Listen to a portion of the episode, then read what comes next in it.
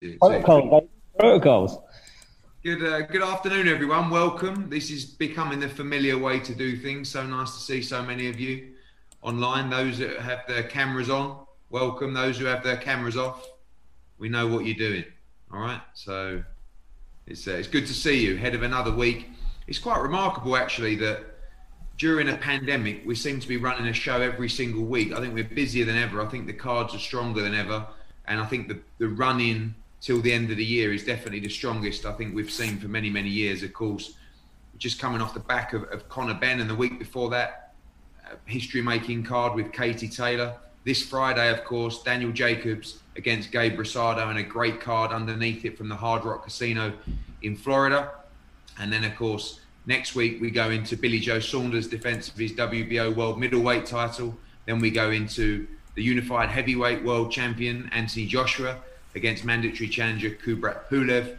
And then a little another surprise coming later, probably with a record defense from Gennady Golovkin. And of course, already confirmed as well, December the 19th, Canelo Alvarez against Callum Smith. So it's a fantastic run into the final uh, stage of this year from the zone. And I'm looking forward to the card this weekend. I mean, we have a great card from top to bottom. I think one of the most exciting young fighters in the US at the moment, Nikita Ababiy, is in a nice step up. A really interesting heavyweight fight, 2 0 against 8 0. Uh, Majidov, the, one of the standout heavyweights from the amateurs, of course, uh, taking a big step up and moving very quickly in his career against Delgado, who's 8 0.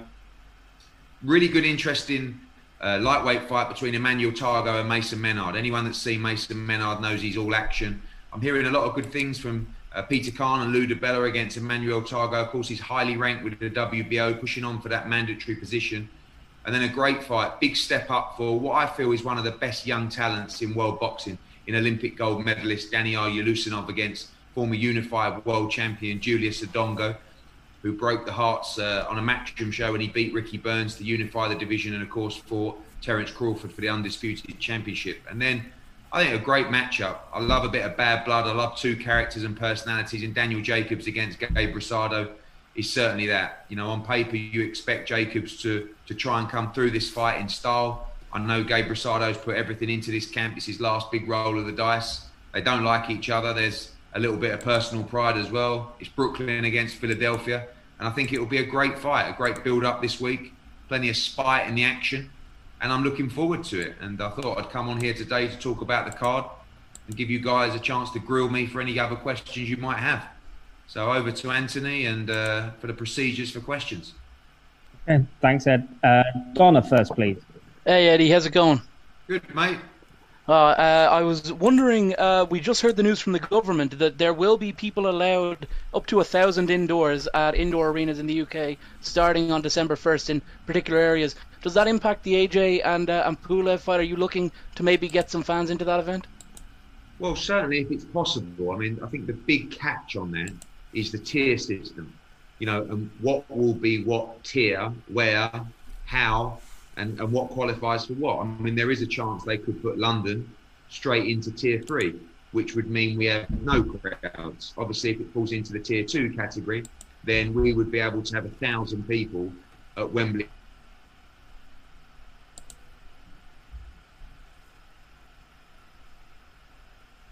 Have we lost Eddie?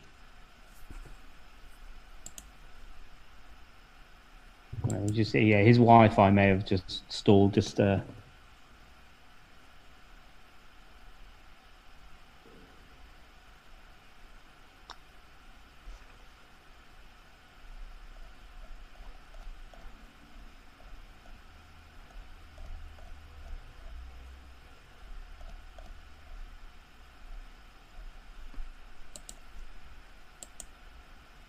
good while it lasted, boys.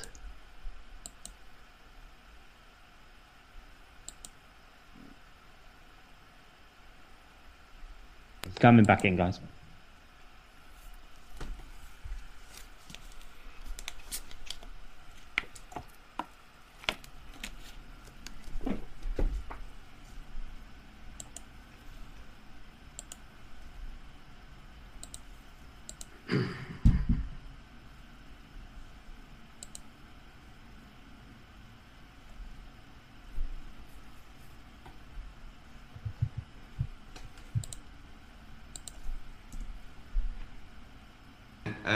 Just going back to the question, yes. Uh, depending on what tier is what and what we're allowed, obviously we don't know if London's going to be put into tier three, but certainly if we uh, if we're allowed to, if Brent Council allow us, then yes, we'll be doing everything we can to get that thousand number into December 12th for AJ against Pulev.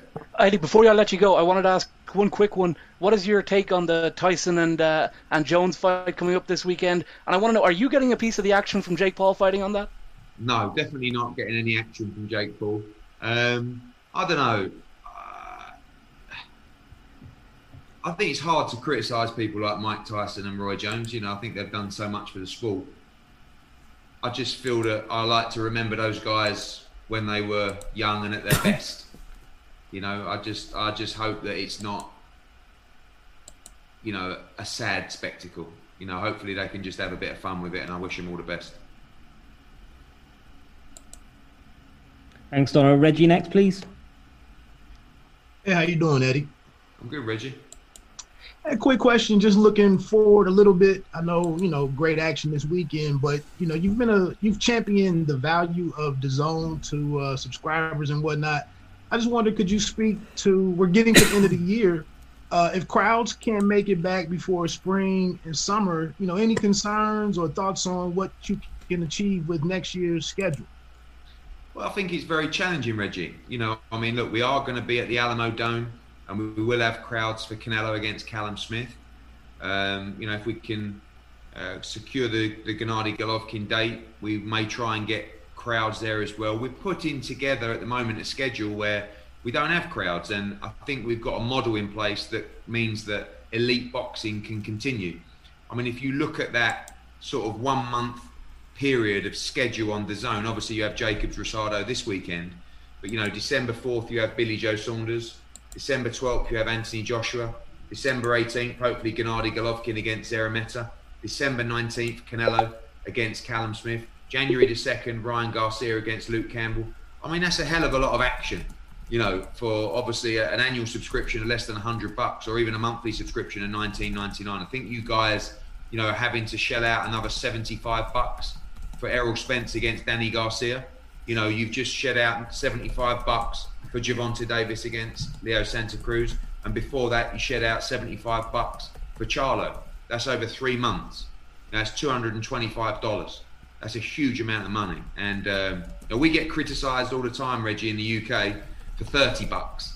You know, for an AJ fight. So you guys have got it tough. I just feel that we got great momentum. Obviously, it was a huge catch making the Canelo Alvarez Callum Smith fight on the zone in December, and I think it gives us tremendous momentum going into the new year. But certainly, when you look at fights that are scheduled for the probably the first quarter, which is uh, Chocolatito against Roman Gon- uh, sorry Chocolatito against Estrada, for example, that's a fight that should be selling out the StubHub or the old you know StubHub Arena there in LA. It's it's a it's a wonderful uh, Californian fight night, or even in Phoenix, you know, it can sell out arena uh, Demetrius Andrade against Liam Williams in Providence. You know, we just did nearly 8,000 in Providence previously for the Sulecki fight. And obviously the winner of, of Luke Campbell against Devin Haney, uh, sorry, Luke Campbell against Ryan Garcia against Devin Haney. You know, if it was Ryan Garcia, Devin Haney against Ryan Garcia sells out the Staples Center. You know, if it's Luke Campbell, that fight sells out in the UK or, or possibly in, in Las Vegas. So we want the crowds back. You know, there's nothing like the feel of live crowds. But the good news is is that we're sustaining a fantastic schedule and we're keeping the momentum of the sport regardless of, of no fans at the moment. You think they need you down in uh, in, in Florida? Are you missing being there to add? Oh, big time. Yeah, I'm gonna I'm gonna come out. The main problem is the, the isolation, right? So when I come back to the UK at the moment, I have to isolate for two weeks, which means that I miss a number of events here, and, and pretty much would mean that I would miss the AJ fight, you know, which I can't do. But I will be coming to America for the Canelo Callum Smith fight. They're actually reducing the quarantine down to five days from the middle of December. So that will help me greatly. And obviously, it's Christmas as well. So that's a big fight for Matchroom uh, being involved in, in, in, that promotion. And obviously, Callum Smith is our guy, and we've, we've promoted him from the uh, his debut. So yeah, we'll, we'll be there. I miss it. You know, I miss it like crazy. I hate not being at shows, and this will be I think the third US show that I've not been at, and the guys have been doing a brilliant job over there. The USA team, know, it's not easy at the moment, not just with no crowds, but obviously the protocol, the testing, you know, the, the keeping the fighters safe, and uh, the the team there have been doing a fantastic job. Thank you. Uh, the boxing source next, please. Yes, there, Eddie following up on these questions, how has it been going from you know fight camp over the summer to booking these fights in these venues with no crowds and you know working with uh, people there within Matchroom Boxing USA? Like, have you gotten used to it, and how has it been as far as like not having fans in these venues? Well, fight camp was something pretty spectacular. I was actually watching a fight back from fight camp last night, just thinking, wow, I can't even believe we did this. Like, you know, it was a really unique environment. It is it is quite sterile in these venues. You know, I've always tried to keep away from doing boxing in a studio because I don't feel like it, it gives you that big event feel. We've been in Wembley Arena, which is a huge arena. We've booked that out for the last six weeks. And in, in the US, you know, we'll, we've been at the Hard Rock, we've done a great job uh, with our team there to make sure that, you know, at least you're in a big arena, it feels like a big event. It is difficult, you know. It's interesting that all the fighters I've been speaking to, are all saying the same thing, which is it hasn't felt any different. Sometimes I don't believe them when they say that, but I've, I've enjoyed as a, as a purist being part of the production of these events to bring the fans something different. You know, you hear a lot more of the shots, you hear the interaction of the corner team and the fighter, you can hear the referee, you know, you can hear the fighters breathing at times, but nothing will ever take away, you know, the thrill and the buzz and the excitement and the energy of a live crowd. So I hope that you know it's going to be. I'm I'm very excited about going to to Texas uh, and seeing live crowds back. Obviously, I saw it for the Santa Cruz fight with Gervonta Davis, and you know you, you get jealous, and and we seem to be on the verge here in the UK of bringing a small number of fans back, and we hope that escalates. You know, through a reduction in, in the numbers, but ultimately through a vaccine, I guess, is when the government's going to be in a, a strong position and a comfortable position in the UK to let uh, fans return as you know in in uh, in full. Thank you very much, Eddie.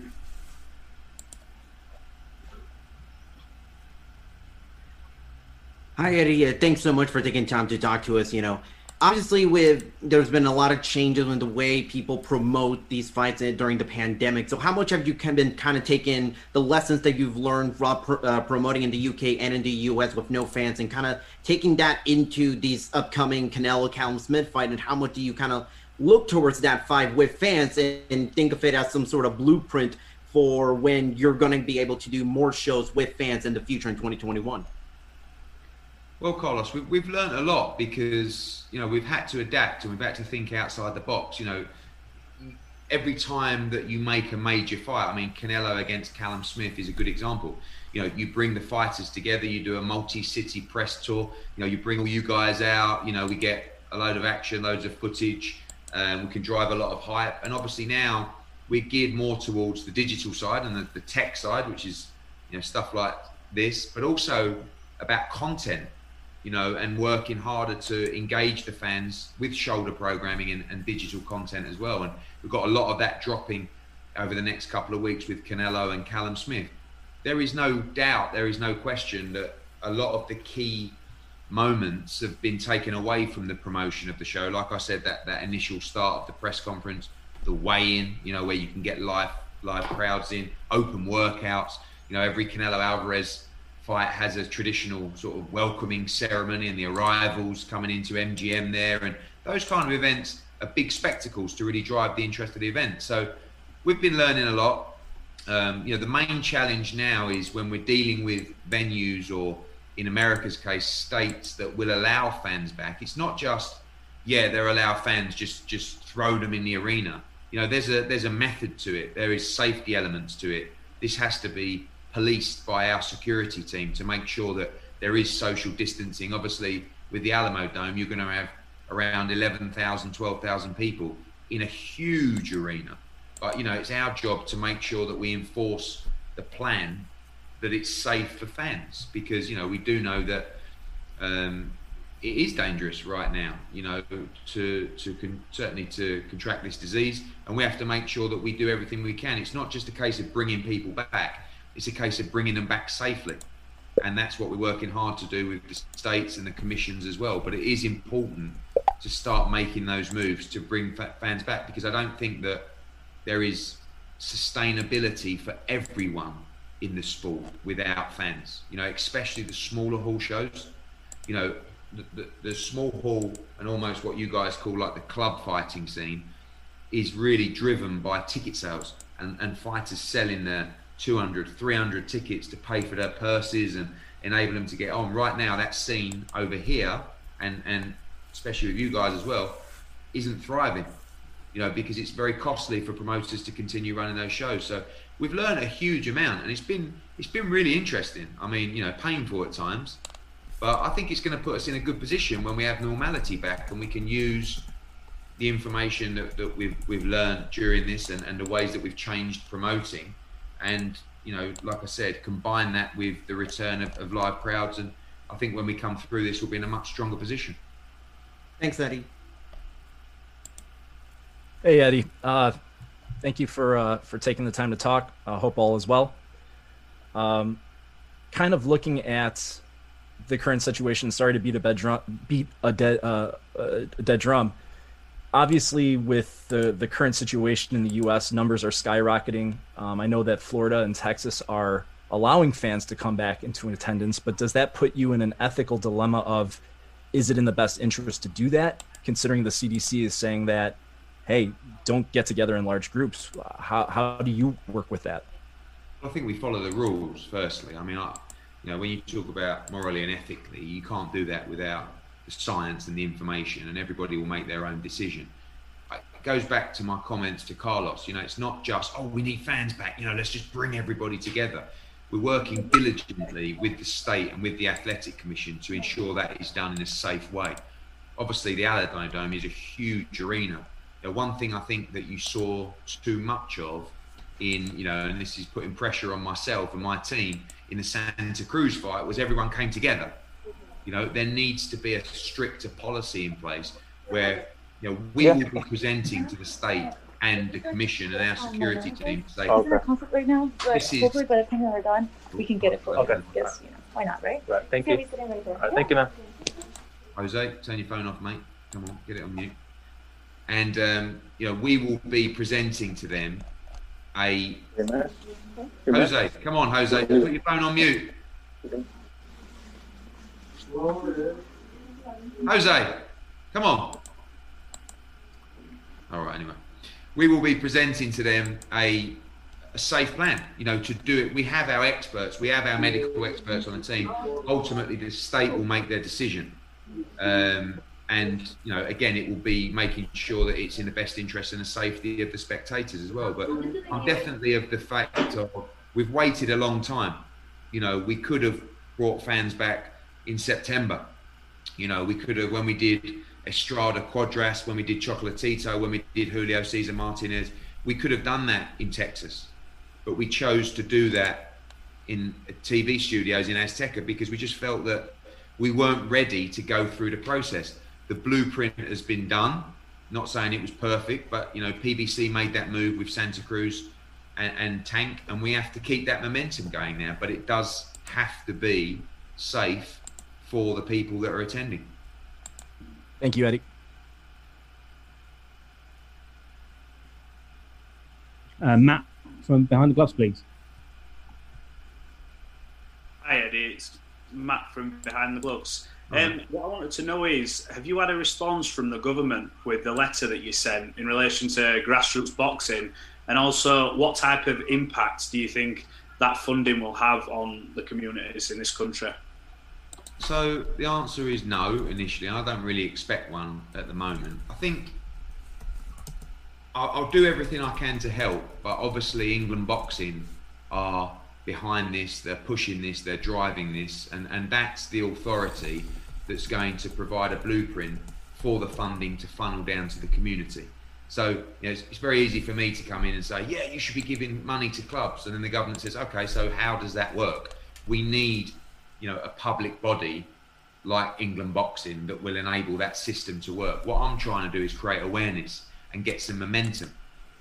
You know, I, I'm always baffled by the lack of funding that goes into boxing clubs within the community. And this isn't about, you see, and when the, the, the bill came out of the rescue fund for sports, and they're giving 135 million to rugby and what was it 40 million to horse racing and 6 million to motorsport. You know all sport is great but those sports you can't even compare the impact they have with the next generation and the community to what boxing does. But the problem is and it's not an attack on politicians but they're so far removed from that side of the community. And you know we all are like maybe if i wasn't involved with boxing i wouldn't have a clue what boxing does at grassroots level. But anyone that does understand boxing, anyone that's seen it with their own eyes, knows that it ticks so many boxes for the British government. Like even if you don't like boxing, even if you think it's brutal, you know, you look at the government policies and what we're trying to do right now in this country is tackle obesity, you know, within younger people. Box ticked. It's improved mental health. Box ticked. It's reduced gang crime and knife crime. Box ticked but more importantly, it instills discipline, manners, respect into that younger generation. So this is much deeper than sport. This is trying to improve our country. So I feel that if people understood, if people went, if people spoke to people, if people saw it with their own eyes, there is no way you couldn't provide funding for boxing clubs in the community. But the frustrating thing is, you know, these guys, they, they don't understand and they don't visit and they don't know. So I don't know whether they'll do anything. I do believe there is another round of support coming for sports, but it's difficult for them because everybody's asking, and that's what I said, you know, in my letter. It's been difficult to keep boxing going at the elite level. We're not asking for any help. We'll be okay. The community clubs won't. They're closing down. They won't re-emerge. You know, we're all creatures of habit, right? If you're a young kid and you've been going boxing every week for the last three years, and then all of a sudden you don't go for eight months, you, you just you fade away. You know, so it's really important to not just bring this sport back, but make sure these clubs can have the opportunity to keep thriving and keep doing a, a, remarkable job in the community because they all really do serve a very special purpose. Brilliant. Thanks, Eddie. Hey, Eddie. How you doing? Hey, Danny. Um, it's Daniel Dubois, Joe Joyce on Saturday, the night after your show. I just wanted to get um, a a prediction from you, and b where does the winner sit in that long queue to face AJ? Um, firstly, it's a good fight. I mean, you know, and an interesting fight. I think that the problem is with Joe Joyce is you watch Joe Joyce and you say he's absolutely terrible, right? But obviously he's not. He's he's extremely fit. He's extremely durable. But we, I keep going back to the fact that he gets hit a lot, a lot, you know, and he got hurt badly to the body by Bryant Jennings, you know, in the opening stage of that fight. And Daniel Dubois clearly hits very hard. So I think Joe's got to be careful in the early stages of the fight. We don't, I mean, they're both, I mean, certainly Dubois is a, is a complete novice, really, in the heavyweight division. Um, and Joe is as well, but Joe is obviously more experienced, especially through his experience of, of the WSB. So I guess like the sensible thing is Dubois early or Joyce to weather the storm and, you know, not expose him because I, I, think Dubois can fight, but you know, just sort of outlast him if you like. Um, there is the sort of comparison between Dubois and maybe an early AJ where they're strong and muscular, and in time, as AJ has done, he's learned that actually you better to be a little leaner and you know, concentrate on your boxing more than just your strength. Um, I think if you ask me to have a bet, I think I back Dubois uh, for, for stoppage with you know within six rounds. But I, I, wouldn't be surprised if if Joyce can weather that early storm. But he's got to be careful because all these guys can punch, and Dubois can definitely punch. So um, Joe just you saw even against who's it for Wallisch, you know, in his last fight, and he got hit a lot in in that fight. So I'm not sure. It's an interesting fight in terms of where they sit.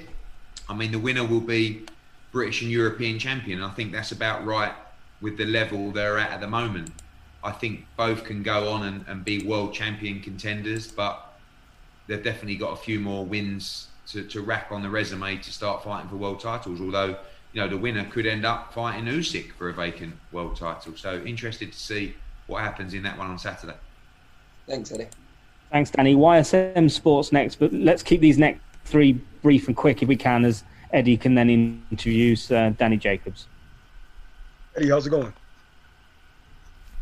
Um, Good, thank you. Yeah, uh, you tried to negotiate Callum Smith versus Canelo in, in previous years. You were unsuccessful. Why was it so easy to make now? Well, easy is the wrong word. It was it was definitely one of the hardest deals I've ever had to put together because, you know, firstly we're in the middle of a pandemic. You know, the revenue from the gate just isn't there, so that makes it very hard straight away. Then you had obviously the legal situation with Canelo and Golden Boy and DAZN, uh, and and the separation of of those three entities. So my plan and my strategy was to, you know, first and foremost make the fight for my guy who you know we've had since his professional debut. He's become the world champion, the Ring Magazine champion. Uh, I wanted to give him a, a career-defining fight, a legacy fight, and the one is Canelo Alvarez. And you know, I needed to try and also, if I could do make that happen and bring Canelo back to DAZN, it would be a huge statement. It would be huge for the platform. It would be huge for Callum Smith. It would be huge for boxing to bring arguably the biggest name in the sport back into action at the back end of the year. So it was really difficult, really difficult. And there was plenty of times where I just thought, this isn't going to happen, this isn't going to happen. And we hung in there. And you know, Canelo, Canelo's going to make his own decisions, as a lot of these big stars do. And when he put out the social media post to say that he's going to be announcing his opponent at 6 p.m. Eastern time, we sort of all spoke to each other and said, "Well, we hope that's us," because that morning we didn't have a, a deal. You know, we didn't have a contract. We we still had a lot to discuss but it was obviously a good move by Canelo because we moved very quickly uh, to get it over the line, and we actually completed the deal and signed the contracts ten minutes before the announcement. So I'm I'm really really pleased with that. You know, it's um, we've been looking for a major fight for Matchroom to stage for a long time in the US, and you know I, I can't lie, it's been more difficult than I thought it would be, and I still feel like we've done a great job, and I still feel like the Zone has hands down the best schedule in US boxing. But this is a major, major, major, major coup, major coup. But you know, as great as it is to bring Canelo back to the Zone, I'm rooting for our guy Callum Smith. You know, for for the win, and I have to respect Canelo Alvarez incredibly because he just wants to fight the champions. He could have made the same money taking an easier fight. You know, last year he boxed Danny Jacobs for the IBF middleweight championship. He boxed Crusher Kovalev for the WBO light heavyweight championship, and now his next fight he's fighting Callum Smith for the WBA and Ring Super Middleweight Championship. So this is great to see. Okay, thanks, Eddie. I appreciate it. Thank you. Um, Marcos, next, please. Hey, Eddie, how's it going? Hi, Marcos.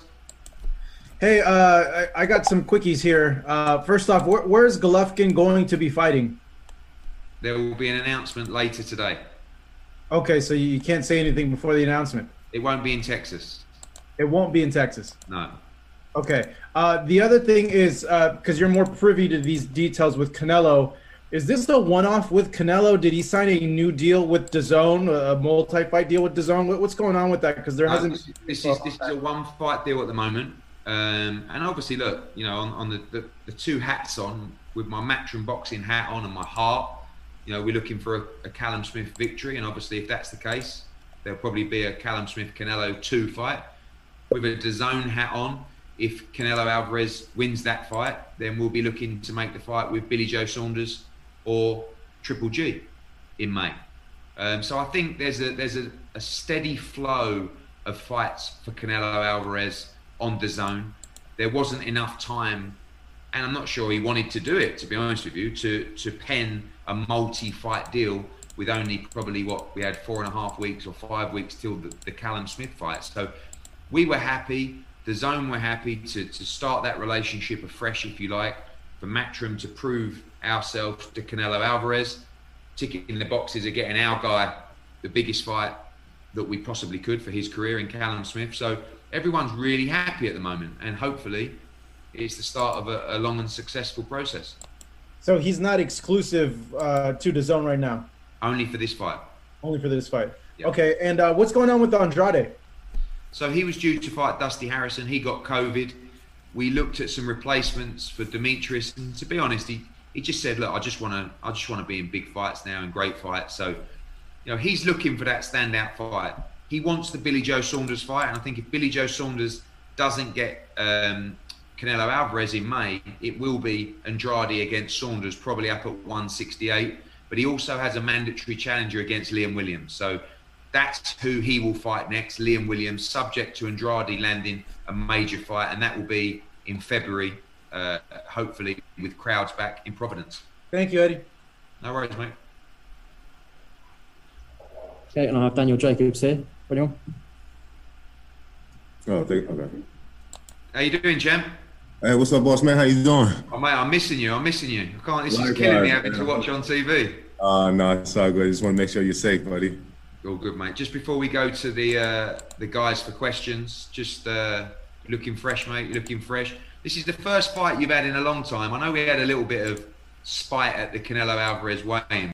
I'm grateful for, but I have an amazing team, and you know I put in the work as well to make sure that we always can have these opportunities um, to be a household name, to be uh, a future world champion, class division world champion.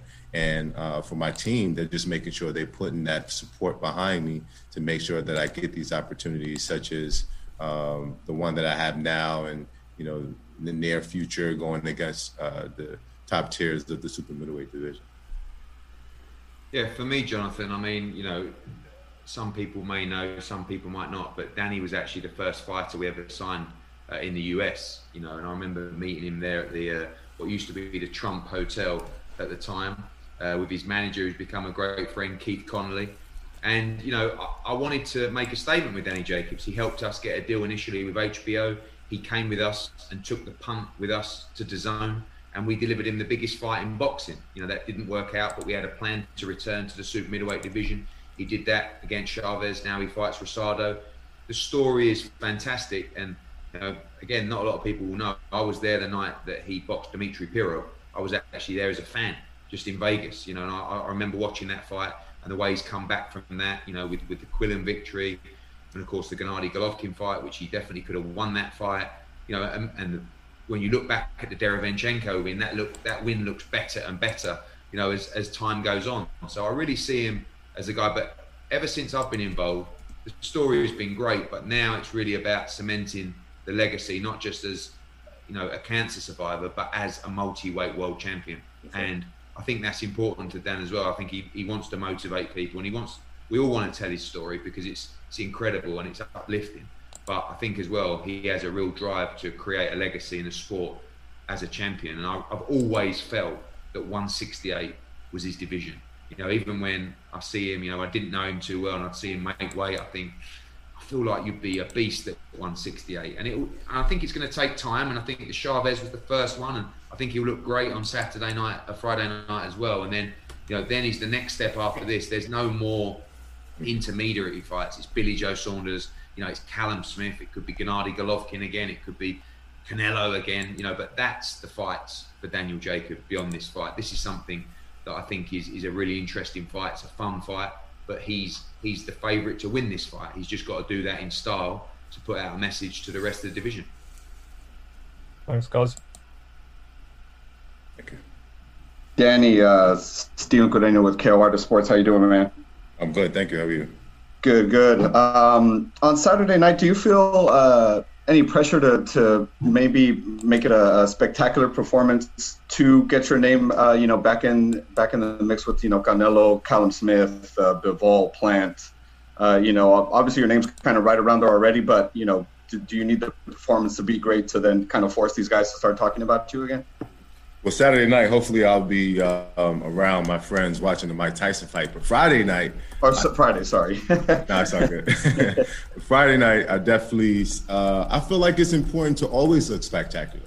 You always have to send a message with your performance, whether it's to the fans that you're still relevant, that you're still one of the top players in the game. and also to you know my peers in the boxing game. You know, the super middleweight division is a new division for me, so uh, I need to come in and make a statement regardless to who I'm in there with. I think Gabe Rosado is maybe not the most skillful fighter or respected fighter in terms of being the top tiers of the division. Um, so if I would do anything else other than have a spectacular performance, I, I think it would do. Um, it wouldn't be bad. It wouldn't be great for my career. But like I said.